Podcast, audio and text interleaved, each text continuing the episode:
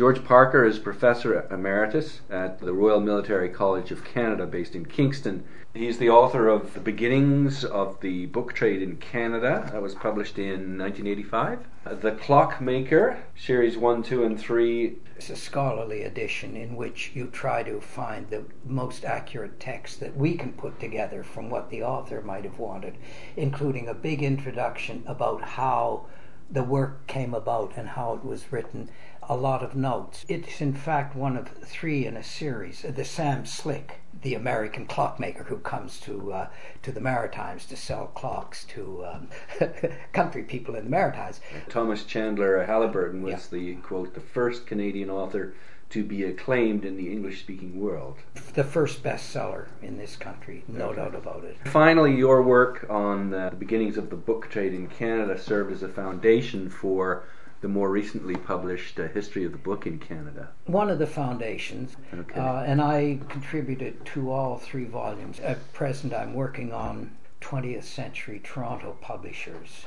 Our conversation today is going to focus on the Methodist House Press, Briggs, and the Ryerson Press. All entities that are somehow connected. Let's start at the beginning then. The beginning is 1829 when the the Methodist Conference in Ontario and Quebec decided they they wanted a, a religious newspaper, the Christian Guardian.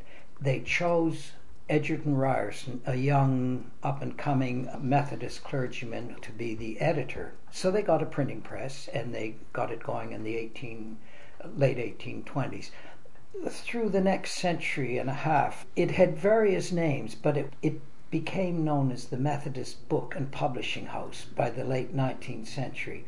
Ryerson left it, I think, in the 1840s. He went on to help found the public school system of Canada West and then Ontario. The head of that house was usually called the book steward. The most prominent of these in the late 19th century was William Briggs. The book steward would always be a Methodist or later United Church minister. He was born in 1836, died in 1922. By 1879, the Methodist Book and Publishing House was a big concern. What would they publish primarily? School they books? were well, no, they. This gets a bit tricky. Yeah. They were really in the business to publish Sunday school papers, different kinds of Sunday school papers for children. The Christian Guardian, the Methodist magazine. The Christian Guardian was more, I think, more religious oriented, and the Methodist magazine was perhaps a little more general. But these had widespread circulation all over Canada, well beyond the Methodist Church, members of the Methodist Church. You could get them by subscription through the mails.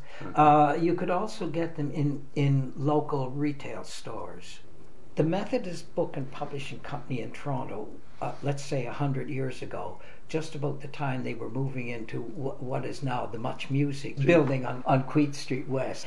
Th- this was not merely a printing company. It was a printing company, it was a publishing company. They had a library department, they had an educational department, they had a publishing department, they had a retail store, and they had a binding department. They had about seven major departments in the building, which w- remained um, in in their hands until I think around the 1950s when they when they moved up to uh, uh, St. Clair Avenue East. So the Methodist publishing houses in the United States were the same way. They encompassed a whole lot of different departments and branches associated with printing and publishing, but they were mainly at first printers of magazines and devotional works, some hymnaries, a lot of sermons. So there was quite a trade back and forth, and religious books sold quite well.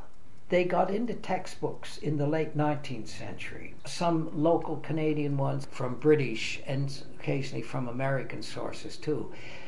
Textbooks that would, would be distributed Oh, oh, to schools, oh, elementary or high schools, Yeah, or uh, yes, there wasn't that much in the way of what we'd call university textbooks in those days.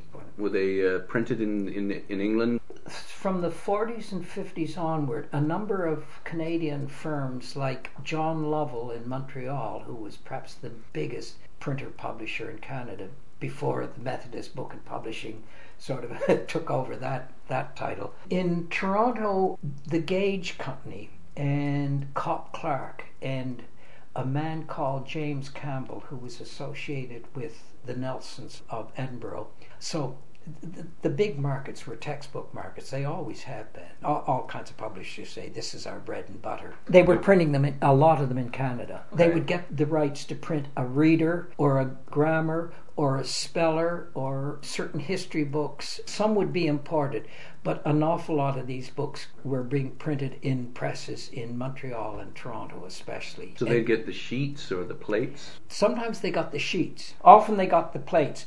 As soon as stereo plates came in, you know, it was so easy to make uh, an, another set of stereo plates. So they'd be sent into Canada, sometimes rented or sometimes just sold outright. Okay. There were a variety of ways in which these things could be arranged, but normally they were they were under license or it was a kind of agency arrangement so that some profits went back to the original owner of the copyright in the United States or Great Britain. Okay. But it, it made a lot of money for these uh, companies. They were turning out school books like crazy and, and Sunday school books and denominational papers, things like that. Canadian content at this point? There's some. There's not all that much. Some books sometimes were adapted mm-hmm. for Canadian use. Uh, if it was a geography or a history, but they'd add a chapter or introduction. There, yeah, uh, there were Canadian books. There's no doubt about that, and there were Canadian authors who, who were uh, publishing textbooks. But the big money was was being made on books that were being adapted or licensed for use in Canada.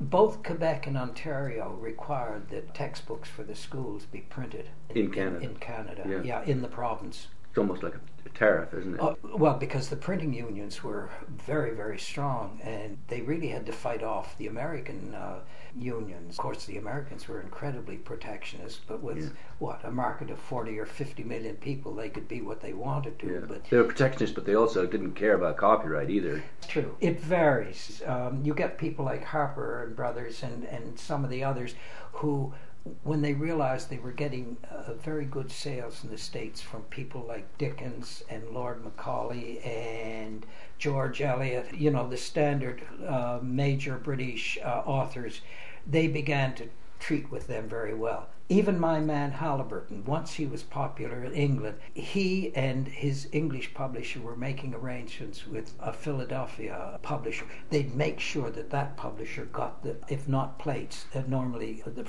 proof sheets that would be sent over by ship as soon as possible, and you hope that the sheets will land in the right, in the right hands of yeah. the publisher who you feel should be the legitimate publisher. So yeah, there was a lot of piracy. By the 80s and 90s, the, the textbook printing industry was just incredibly lucrative and profitable yeah. for three or four Toronto companies, among them Methodist and Briggs. The money was pouring where? In, back into the, the Methodist Church? Well, some of the profits stayed with, with within the publishing house itself in order to buy new machinery or things like that. A lot of it went back as pension funding for uh, uh, for retired ministers. What what percentage of the say of the church going public were Methodist back then?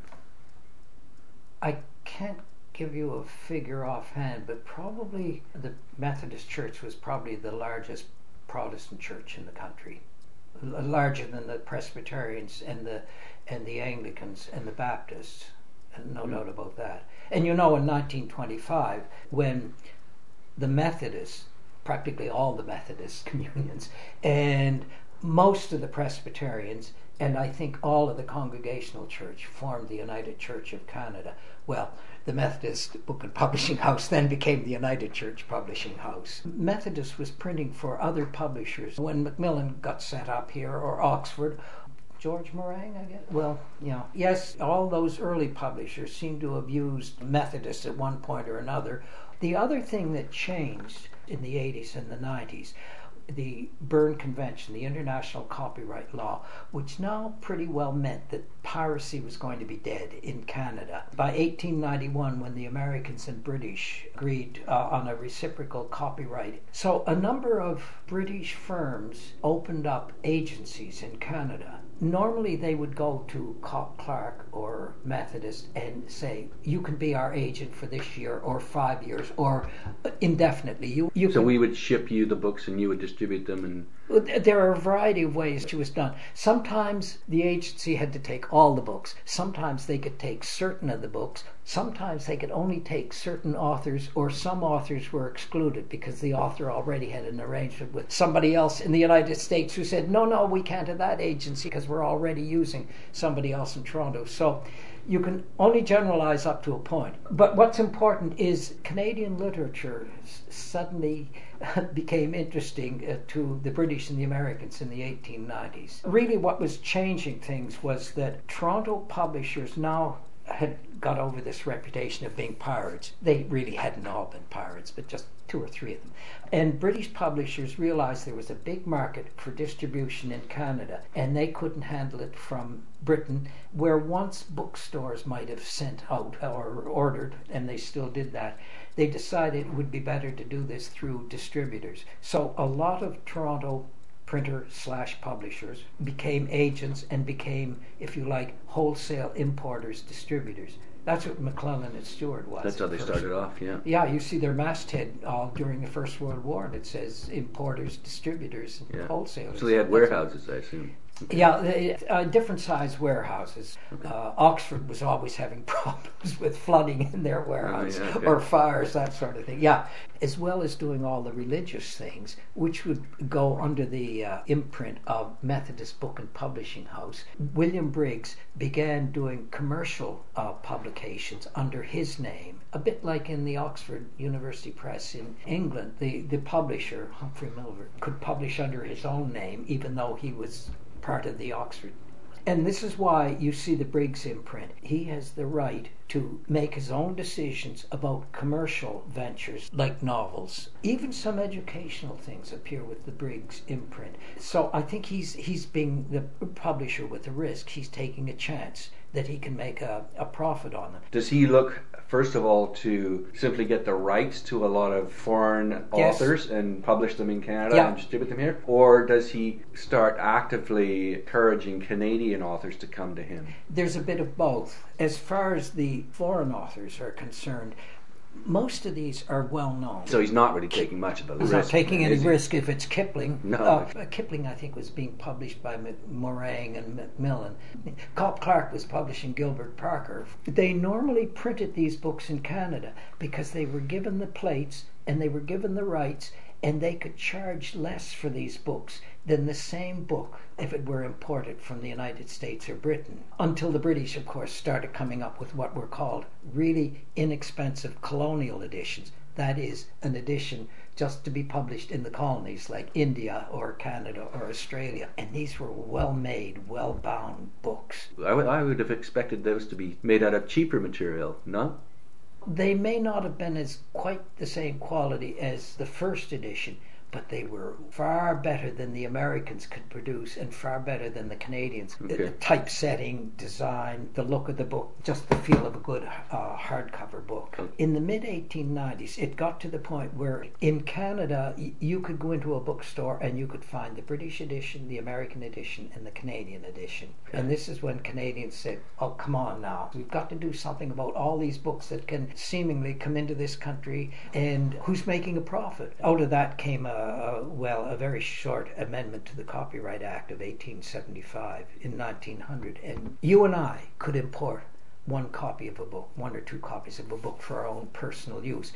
But what it really was doing was allowing somebody like McClelland and Stewart or Briggs or Morang or McLeod and Allen to register the copyright in Canada and to be the exclusive agent which would be a business arrangement. It wouldn't be it wouldn't be a legal yeah, arrangement yeah. that you'd make with the Canadian government. Would mean that but that it, would be it, the only book stable. that would show up on the shelf. That's right. It's supposed to be the only yeah. book that shows up on the shelf. Now we know all through the 20th century this has been a problem. The American copy coming in and underselling it uh, because quite often the American copy was remainder. Somebody like uh, Coles could just bring in 500 remainder Yeah, copies. right. There A are of the always there have always been ways around this, and so you have to be on your guard. Yeah. Anyway, this is what started to change publishing in Canada. So 1900 is Around very 90, you can yeah, and suddenly you have a whole lot of Canadian authors who are international bestsellers. Ralph Connor, Lucy Maud Montgomery, Roberts. Roberts was Roberts had to make money, you know. Uh, he left his wife and family, and he had to he had to do something. Robert Service, he had Songs of a Sourdough. One of the editors at Briggs was E.S. Caswell uh, Edward Caswell. He had worked in various departments, but he ended up being the editor until about 1909 or 10, and then he went to the Toronto Public Library. He was one of the readers of Songs of a Sourdough, but one of the other readers was John McClelland. They all knew from what they had heard out west when they were traveling as, as book travelers out west that, you know, these these ballads and songs were being very popular. Maybe we can publish them. Well, Briggs published it, but Service's father paid for it because Briggs and a lot of other printers were very sharp. Okay, I'll be the publisher, but you better guarantee the, the production costs. He was Right. very he was a very sharp man that way. But Mhm. of course it became an international bestseller and it got picked up uh, in the United States. So Briggs sell the rights to the United States? when something like that happens, uh, the author is involved in it too, but the publisher is going to get quite a you you know quite a, a, a sizable amount because he's really acting as a literary agent in a way. That's right, and he's also he's also foregoing the profit that he would make if he produced them and shipped them abroad. In effect, that's why he's being paid. Yes, Yeah, and this is a problem with Canadian publishers almost up to the present time. You find a star. Are you going to make enough copies that you can ship to Britain, the United States, Australia? It somehow has rarely worked that way. It, it's difficult to say who who really was responsible for Songs of a Sourdough getting published. John McClelland, in a letter that I read, claimed that, that he was responsible for it. Edward Duart was somehow responsible too. It, it's conceivable, you see, that several of them in the publishing department and in the book traveler department who recognize these things say, come on, we've got to Yeah. get this done. You know, Yeah. that's So would you say that would be the big one of the first big commercial successes for Briggs? maybe one of the first big Canadian ones. That's what I N- mean, Not yeah. the first Canadian one, but one of the bigger Canadian ones. Yeah. But there would have been very big successes with uh, late 19th century British authors. In Who were already established. We're, right now we're at 1900. Briggs is successfully embarking on a quote commercial novels, fiction, poetry Yes, line of work separate Yeah. from the Methodist, separate but It- connected, it- using the same equipment. And, equipment and some of the same staff members, and these seem to be making money. okay, so then what happens? Things look so good that a whole lot of Briggs employees decide we'll set up on our own as agents. They were all the same age Thomas Allen and Caswell and John McClelland and Gundy, S.B. Gundy, who becomes the first manager of Oxford University Press. That was 1904. They all realize they can only go so far in the Methodist establishment and they cannot be book steward like Briggs because they're not ministers Right. you know, and they're all 25, 30 or so, and they just see that things are going very well and that they can start out on their own and they can start small with a small office, three or four of them sometimes in the same building or next door to each other. They all Yeah. knew each other, played golf together, went off to New York. With not a lot of capital to set the thing up. You wouldn't need too much Yeah. capital. How did Briggs feel about that? I'm not sure, but I, I think he was losing good employees, and maybe this showed up in what happened during the eh, during the war years, because the really good years when Briggs' imprint is oh, looking really good is that first decade of the century, and something happens during the First World War. Some of these young men had gone; they were doing quite well. McClelland and Stewart, who also left Briggs a little later to join him, and Goodchild, Goodchild. Fred Goodchild, I think had been also in in the Briggs employ. They they were all doing very well during the war because they, they were importing sheets or plates or they were getting them from the states if they couldn't get them across the Atlantic and uh, anything on the war was selling like crazy. You know, and McClelland and Stewart I think had something like 45 books they published in 1917. They did quite well like this in the teens and even into the 20s sometimes, and didn't do anything like this again until the 50s. So we're through the First World War. Then Yeah. things are looking looking good, and then Lorne Pierce comes on the scene. Yeah, for one thing, Briggs was getting older, Okay. and he had he had lost Caswell, his good editor. He had lost some really hotshot young men who, and we can see in their publishing careers, they did quite well as publishers or agents or distributors. Or the other thing, uh, the people who were left to take over were not particularly imaginative or literary. One of them was a man by the name of Moore, forgotten his initials. Later on, Lorne Pierce had terrible times with Moore, who who just didn't approve of a lot of the books that that Pierce was interested in. The other thing, they put out so much money building that new uh, Methodist building on Queen Street West. It's the one that the Much yeah, Music yeah, one. the Much Music Okay. one. Oh yeah. When did they put that all that money out? Uh, 12, 13, 14. I think it opened about 1914. You know, it was it was a really big, expensive operation, and there's there may be some hanky panky in there. It's hard to say.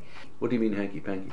I, I think it's it's the way they accumulated the properties in order to buy this, and selling this and selling that sort of sort of thing. You mean money went into private people's I'm not. pockets? No, I'm not sure. I'm not sure. Uh, it might be better to say that there were some there were some questionable financial arrangements uh, uh, in order to finance that building. Are you suggesting maybe that Briggs would have been part of that? Maybe his son. I think he he comes out of it looking pretty clean. Briggs does, but his son doesn't. The son may have been doing more of the financial side of things, but I, I, I I'm not implying that that anybody made a whole lot of money. You know, I, I think Briggs had a fairly good estate when he died. This is a gray area, and this is something I haven't looked at for several years now. You're making the point that that the company invested in a building that was very expensive, so that Oh, affected yes. the Oh, oh The yes, running it- of the company. Yes, it, yes, you can put it that way. Okay. Yeah. So at, yeah. at at such and such a point, Lorne Pierce, how Oh. did he come in? Oh, well, what happens is when Briggs retires in 1918, they get a new book steward by the name of Reverend Samuel Fallis, who takes over as book steward in 1919. Normally, if he were doing commercial things, his name would be used. And the joke has always been that the name Fallis is perhaps something that they wouldn't want that name in a denominational company. Mm. Anyway, he did a lot of reorganization right within a year and, and realized I've got to have somebody who can look after publishing. So he had just heard Lorne Pierce giving a talk. Lorne Pierce was a young minister. Looked as if he had a good career ahead of him as a minister and as somebody important in the church. So Fallis said to him, Would you like to be literary editor and advisor? This is a new post we're setting up. And Pierce thought about it and said, Okay, yes. What he was supposed to do, I think, originally was that in, in the columns in the Christian Guardian, he would tell ministers what they should be reading or what's the newest book. It soon developed that maybe he should take over the, the commercial publishing side so that Fallis would be doing the denominational and the business end of things. Anyway, I don't think they got along all that well. Uh, there were all kinds of things. From 1920 to 1960 is a very important time. Pierce, through hard work, and a missionary zeal for Canadian literature, Canadian culture. For that Ryerson name, it should be a center of culture uh, among publishers. Was it his idea to change the commercial division into Ryerson, or Uh, no, th- th- this was before before he joined the company. Fallis and the others decided, look, maybe we should change the commercial side, not to the name of, of the present steward, another name. Let's go back to Egerton Ryerson name. Let's use Ryerson's so it doesn't it doesn't change every time? Yeah, you- and it, it's it's distinct from a person like Thomas Allen or John McClelland uh, or Yeah. Macmillan. Plus, it beats Phallus. Well, that that's the joke. There may be some truth in it. It's Sure. hard. It's hard to say now. Sorry, they changed the name. Oh, I think the name was changed in 1919, the year before uh, Pierce came. Okay. So Pierce came as an employee of the Ryerson Press or the Methodist Book and Publishing House. In any case, he soon became in charge of the well, the Canadian publishing anyway, because the person who was still in charge of much of the agency things was a man called E.W. Walker, and he had been around from the 1890s, I think, until the 1940s or 50s. Mm. He had a lot to do with books coming in from the States or England, uh, wherever. So really, uh, Lorne Pierce championed Canadian content Yes. and literature. Yeah. In in effect, he would be the publisher. He was a publisher. He was also an editor. He made the decisions, sought out and found the, yes, the good stuff. Yeah, normally he made the decisions. In some cases, he was overruled by Moore, and in one or two cases by Fallis. For example, he published Newfoundland Verse in 1923-24 by E.J. Pratt. That was quite a successful book. I don't know if it made thousands of dollars or anything like that, but it got good critical reviews, Yeah. and they thought we have a good author here. The next book was The Witch's Brew. Uh, I think Pierce would have been willing to take it, but I think he was overruled in that case. And and of course Pratt went off to Macmillan and had a fairly good relationship with uh, uh, Hugh Eayrs. Um, Okay. There was also a drinking situation.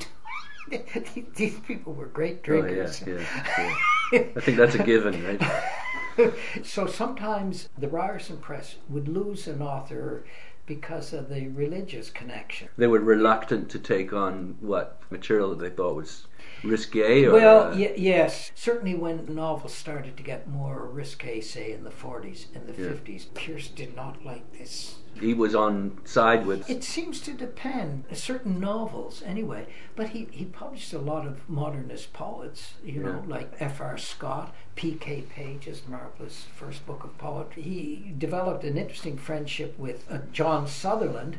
Well, once Sutherland became a, a Roman Catholic and, and read E.J. Pratt's poetry and oh, this is great. He and Pierce had, you know, a good relationship, and Pierce published some of his works. Pierce liked some of the modernists, but like a lot of other publishers of that day and age, sometimes they weren't sure what to make of them, or, or they knew they weren't going to sell, or uh, I'm not saying they were pornographic. I, some, No, some of the certainly not novels, by our standards, No, no. yeah. One of the chances that, that Pierce did take was with uh, Frederick Philip Grove. Grove had published a, a, a book of essays the year before with McClelland and Stewart. That, that, that was a cause celeb uh, in a way, uh, Settlers of the Marsh. Well, it's about a naive young uh, Swede who falls for the town whore. Well, she's not quite a whore, but she, maybe people have slept with her before our young Swede protagonist does. And they separate when all this comes out. Later on in life, they get together again. So you can call it a nice sort of autumnal kind of. Is that our. Scarlet Letter? Mm, No. I never thought of it. I never thought of it that way, but it's it's a bit like that. Uh, she she may have the wrong kind of reputation, but she doesn't deserve that. Anyway, Pierce took a chance on it, more or less stood by the book, and it was published in Canada. It didn't sell all that well, but Doran published it in the states, and Doran hated it. So what you're telling me then is that Pierce, his taste in literature wasn't necessarily defined by his religious background because it goes back and forth. Yeah, it, it's partly defined by his religious background, partly defined by the times, partly defined perhaps by something in him. But it's not definably anti. a- just because he's a United Church minister, no. He did take some risks. Yes, and then he was an, obviously an important, Oh, yeah. as we've used the word, champion of Yeah. Canadian literature Yeah. uh, for, for many, many years. So let's then change gears and look back over the history of this company, the Ryerson Yeah. Press and uh, Briggs and Methodist House, and look for books within that publishing house's output yeah. that would be particularly interesting for a collector. Well, it depends what a collector is looking for. For instance, I can't really think of anything in the 90s. I did mention Catharine Parr Traill's Canadian Wildflowers. I think that was an edition of 1898. That might be a very rare book to get hold of if it ever came along. Did that have the Briggs name on it? Yes, is is a very attractive, unusual book. It obviously stands out for you for a reason. This is probably one of the more interesting books of the 19th century. Canadian books. Yeah, I think I think she did more than one version of this book. One of the versions, the daughter, Agnes Fitzgibbon, actually hand painted the, the illustrations. Now I'm not sure if it's a first edition or a second edition. Now that'd be a very slow, painstaking process. It's not going to be an edition of 500 copies, maybe No. an edition of a couple hundred. maximum. Yeah, you'd think. Uh, some of the 20th century ones that might be interesting would be Robert Service's Songs of a Sourdough, if you can get a first printing of it. Certainly, there's probably high points that every antiquarian bookseller knows about that as a result Yeah. costs Oh, yes. an arm and a leg. What we're looking for would be books that are, yes, attractive, well designed, nicely printed, and that contain good content, but that, that don't cost very much. That's the criteria. Yeah. Yeah. I mean, it's good to know about these high points too. Uh, what we're looking at here is Sam Slick in pictures. Yes. The best of the humor of Thomas Chandler Haliburton, illustrated by C.W. Jefferys, Yes. edited with an introduction by Lorne Pierce. Oh, that's kind of later. That's yes, published it is. in 1956. 56, yeah. Why do you like this book? I like it for a number of reasons. I am very, very fond of Jefferys' historical drawings. Haliburton was somebody I was interested in because I did an edition of his Clockmaker, and when I was doing the uh, book on publishing, Haliburton played a rather large role because, as the first Canadian to have an international reputation, his career is a sort of paradigm for a lot of others that, followed the, the highs and the lows, and the successes as well as the, the failures. Can you tell me a bit about C.W. Jefferys? I can't tell you too much. He was a neighbor of Pierce's. They lived up way up Yonge Street, close to Hogg's Hollow, I think. And Pierce arranged for Jefferys to do the series called The Picture Gallery of Canadian History. Runs from about 1942, maybe into the late 40s. There may be five or six volumes in that series. They say here that he was a competent historian and also an outstanding historical artist. Okay. Yes, he tried to get the clothing that people were wearing accurate, the background. I've always liked them. There's a caricature nature to them too. Yes. I have no idea if that's a book of some value or not. Okay. But uh, again, it's nice to know about Jefferys, and that, Mhm. that could be Yes. a collecting focus. Books that he appears in. Pierce was important because around 1923 he decided I've got to learn about Canadian literature because I keep hearing things. Uh, there's a whole lot. So he comes up with an anthology of Canadian literature with an older man who was a kind of mentor to him. The anthology's okay, but the same year he decided to get a series going called The Makers of Canadian Literature. It was going to be one of these things in French and English, and it was going to, I don't know, maybe 50 volumes or so. I think they only got about 13 volumes. It was not selling well, and this is one of the things that Fallis just said, that's it, no more. So Yeah, what are these?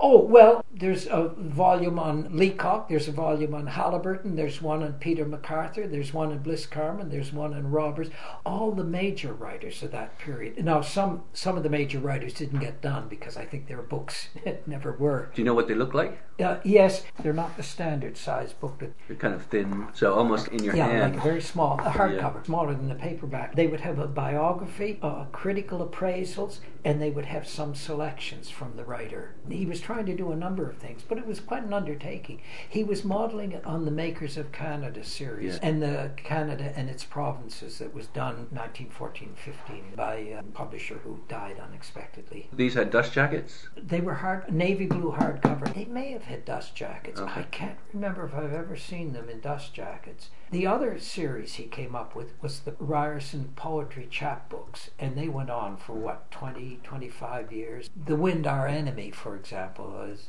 a very well known one, Anne Marriott, a story of, or a poem about the prairies uh, during the really bad Depression years, came out in 1939. When were these launched?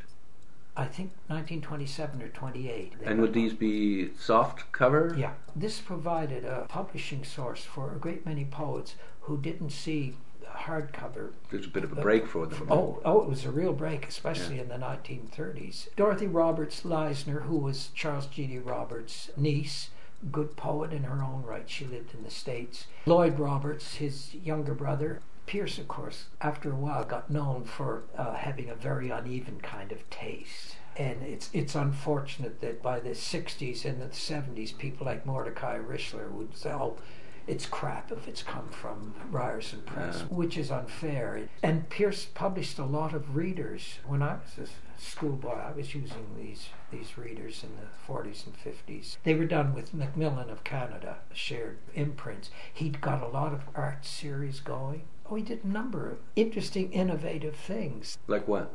Well, the Makers of Canada is innovative. The Ryerson Poetry Chapbooks. McClelland de Stewart picks that up in the Indian file books of the late 40s. Once again, very nicely designed. Probably better designed than the chapbooks. Were there any books that came out of the press that they paid particular attention to the design and the type of the paper and Um, like put, putting extra emphasis on on the book as object? I think Newfoundland Verse was one of these books. They were using Thoreau MacDonald in the in the 1920s. Now I don't know if he designed the whole book, but often he would design the dust jacket, and he might design the front page, The end papers. Yeah. the end papers, and, and perhaps some of the illustrations. I think William Arthur Deacon's Pens and Pirates, which is a group of essays, was very nicely done. I, I'm not sure how happy Deacon was with it, but Deacon and Pierce Pierce had a whole lot of relationships with literary people and others, and sometimes they were like that, and the next. A month later, they, they'd be screaming at each other. They, they seem to have very thin skins, a lot of them. He sounds very uh, mercurial in his taste and in his dealings. Perhaps he was touchy, but, but it may have had a lot to do with his health. He had undiagnosed lupus for years and years and years. I, I think once in a while he had a little bit of a nervous breakdown, but that was because he was so busy. He was Yeah. writing books, he was editing books, he was on the move all the time, he was into everything, he just never stopped. He was a person who just drove himself continually. Oh, yeah, he's a very interesting person. Yeah, well, he he so- also wrote about the press Oh, and oh, about yeah, about yeah. publishing as a as Yes. an enterprise too, didn't he? Yeah, Dickinson was a later steward, a book steward who who wrote a nice profile memoir of him. Uh, Pierce put out several books on publishing a Canadian nation. There, there are a lot of articles in magazines and in, in book form that he wrote about publishing and its connection to the cultural life of the nation, its importance in, in developing uh, an educated uh, and, and cultivated, in, in all senses of the word, society. No doubt about it. I don't know if these would be uh, collector's items, but he, he published Harold Innis's books for a while, several. Prior to Empire and Communication. Oh, yeah, uh, Political Economy, 1946, The Cod Fisheries, 1940. There's, I, I think there were one or two others that I didn't get. Certainly, I think uh, what will be of interest to many collectors would be the book as object. Yeah. But I'm keen to get your take on on books that you think are particularly important. Well, sometimes it's a novel like uh, Settlers of the Marsh. Sometimes it's a biography, such as Evelyn Richardson's We Keep a Light, which helped her career in the late 40s so that she published several other books, uh, more fictional than that one. The, the Pratt Newfoundland Verse, A.J.M. Smith, News of the Phoenix, in the 1940s, one of that group of modernists. And of course, Smith, uh, when this, this book was published in 1943, was also bringing out an anthology of Canadian poetry With by Gage. And, yeah. and Smith was big news in 1943 in literary terms. I'm not saying in commercial terms. Although Yeah. that that anthology sold very very well for well over a decade. F.R. Scott's Overture 1945, another of that so-called McGill group who didn't see much in the way of publication in the 30s, but suddenly in the 40s, you know, in midlife. P.K. Page, I think it's her first book of poetry. The other one, A.M. Klein's Rocking Chair, 1953, I think. It was one of Klein's first books. So here are some important poets, especially Klein, and, and the influence Klein has had on later poets. What about Briggs? Anything stand out there? In 1905, Briggs published a collected edition of uh, Isabella Valancy Crawford's poems. It's a rather handsome book. This is a woman who had now been dead for some years, who had a very small cult following in the late 19th century. In the late 40s and early 50s, a revival of interest in her, partly due to, I think, James Reaney, who found her a rather intriguing kind of writer, and, and she certainly is. So I'm thinking of poets like that, whose first book really established them, because before then they were really only publishing in journals. So again, Pierce's legacy would be as someone who helped a lot of young Canadian poets Yes. and authors get their first books published. In that regard, he's hmm. a, a very important character in the story of the Canadian book. Yes, he had great enthusiasm. He went after authors. One of his favorite authors was a poet called Wilson MacDonald. Wilson MacDonald signed every single one of the books that he ever published, it seems. I've never seen one without his signature in it. He had to push his books, and he surely did, you know, uh, around the countryside. His poetry doesn't do anything to me, but, uh, you know, the age changes. That's not the only poet from that publisher or from Canadian or American or British publishers who, you know, Oh, yeah, the, the it. taste yeah. Is just not there anymore. But I think he had some kind of market in his own day and age. Interestingly enough, Bliss Carman and, and Pierce had a, a, a good friendship. He may have published a bit of Carman, but um, Carman's major publisher in Canada was McClelland and Stewart. Uh, this is this is what Carman wanted. Pierce became his literary executive after his death, and of course, a lot of Carman material is in the Pierce collection at Queen's. And then Gundy became Pierce's executor after after that, uh, and was Okay. also involved in, in printing Carman's. And Gundy, who was a librarian, was the nephew of S.B. Gundy, the uh, m- the first manager of Oxford University Press. Okay. There's another Gundy in there who was vice president, I think, of Gage for many years. Interesting because the two Gundy brothers were on opposite sides of manufacturing clauses and copyright clauses and things like that. I used to get them all mixed up till I realized we're talking about two people. and of course, uh, Roberts, the first big biography of Roberts by his girlfriend Elsie Pomeroy was published in 1943. The woman he didn't marry, The Other Woman. one of the other women. That was published by Ro- Pierce Ryerson. Yes. Yeah. Another work that was published in 1905 by Briggs was Roberts and the Influences of His Time by a Queen's professor, one of Pierce's professors, as a matter of fact, who said, in Canadian literature, nothing.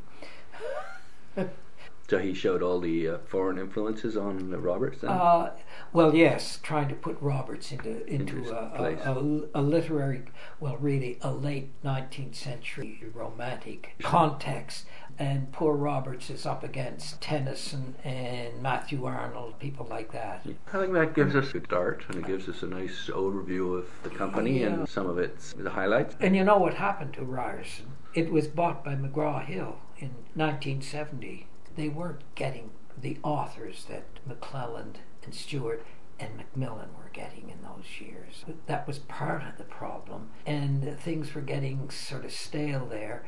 They had a series of publishers. Some of them were quite good, and went on, one of them went on to the McGill Queen's Press. Uh, another one went went on to become uh, the first head of the Prentice Hall subsidiary in Canada.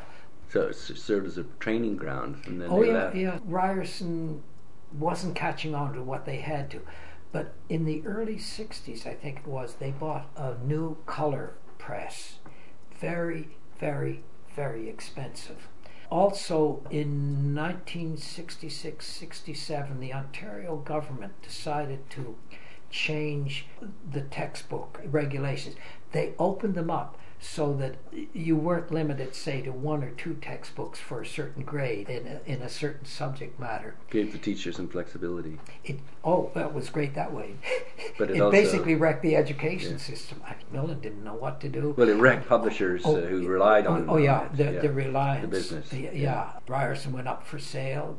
Macmillan was up for sale. Mc- McClelland and Stewart was up for sale. Gage was uh, sold to Scott Foresman and then repatriated again uh, by Canadians some years later. All because of this ruling in 1967. Well, you can't blame it only on that. The other thing was a cash flow problem. All these publishers, they've always had it, but it was really bad in the in the '60s.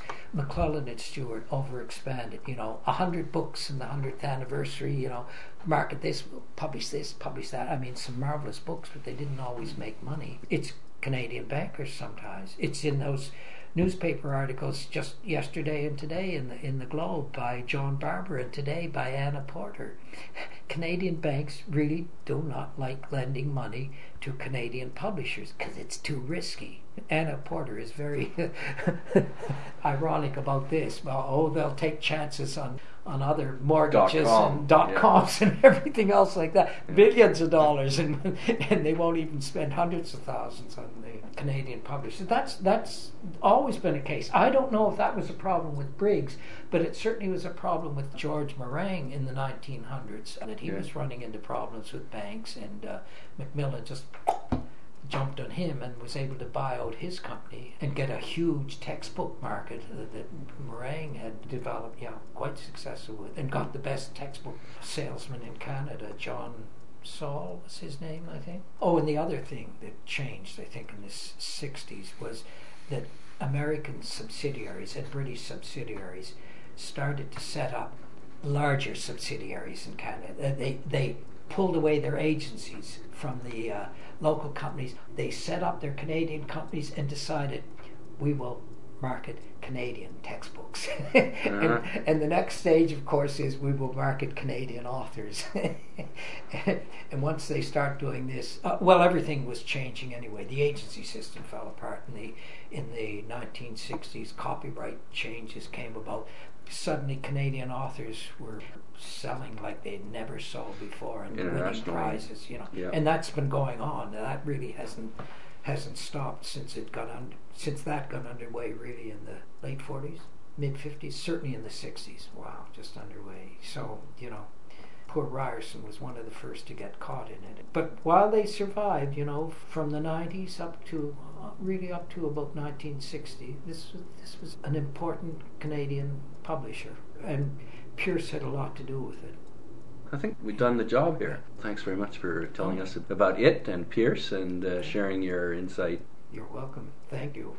I've been speaking with Dr. George L. Parker, who's Professor Emeritus, Royal Military College of Canada, and the author of The Beginnings of the Book Trade in Canada and The Clockmaker, Series 1, 2, and 3, Thomas Chandler Haliburton. Thanks again.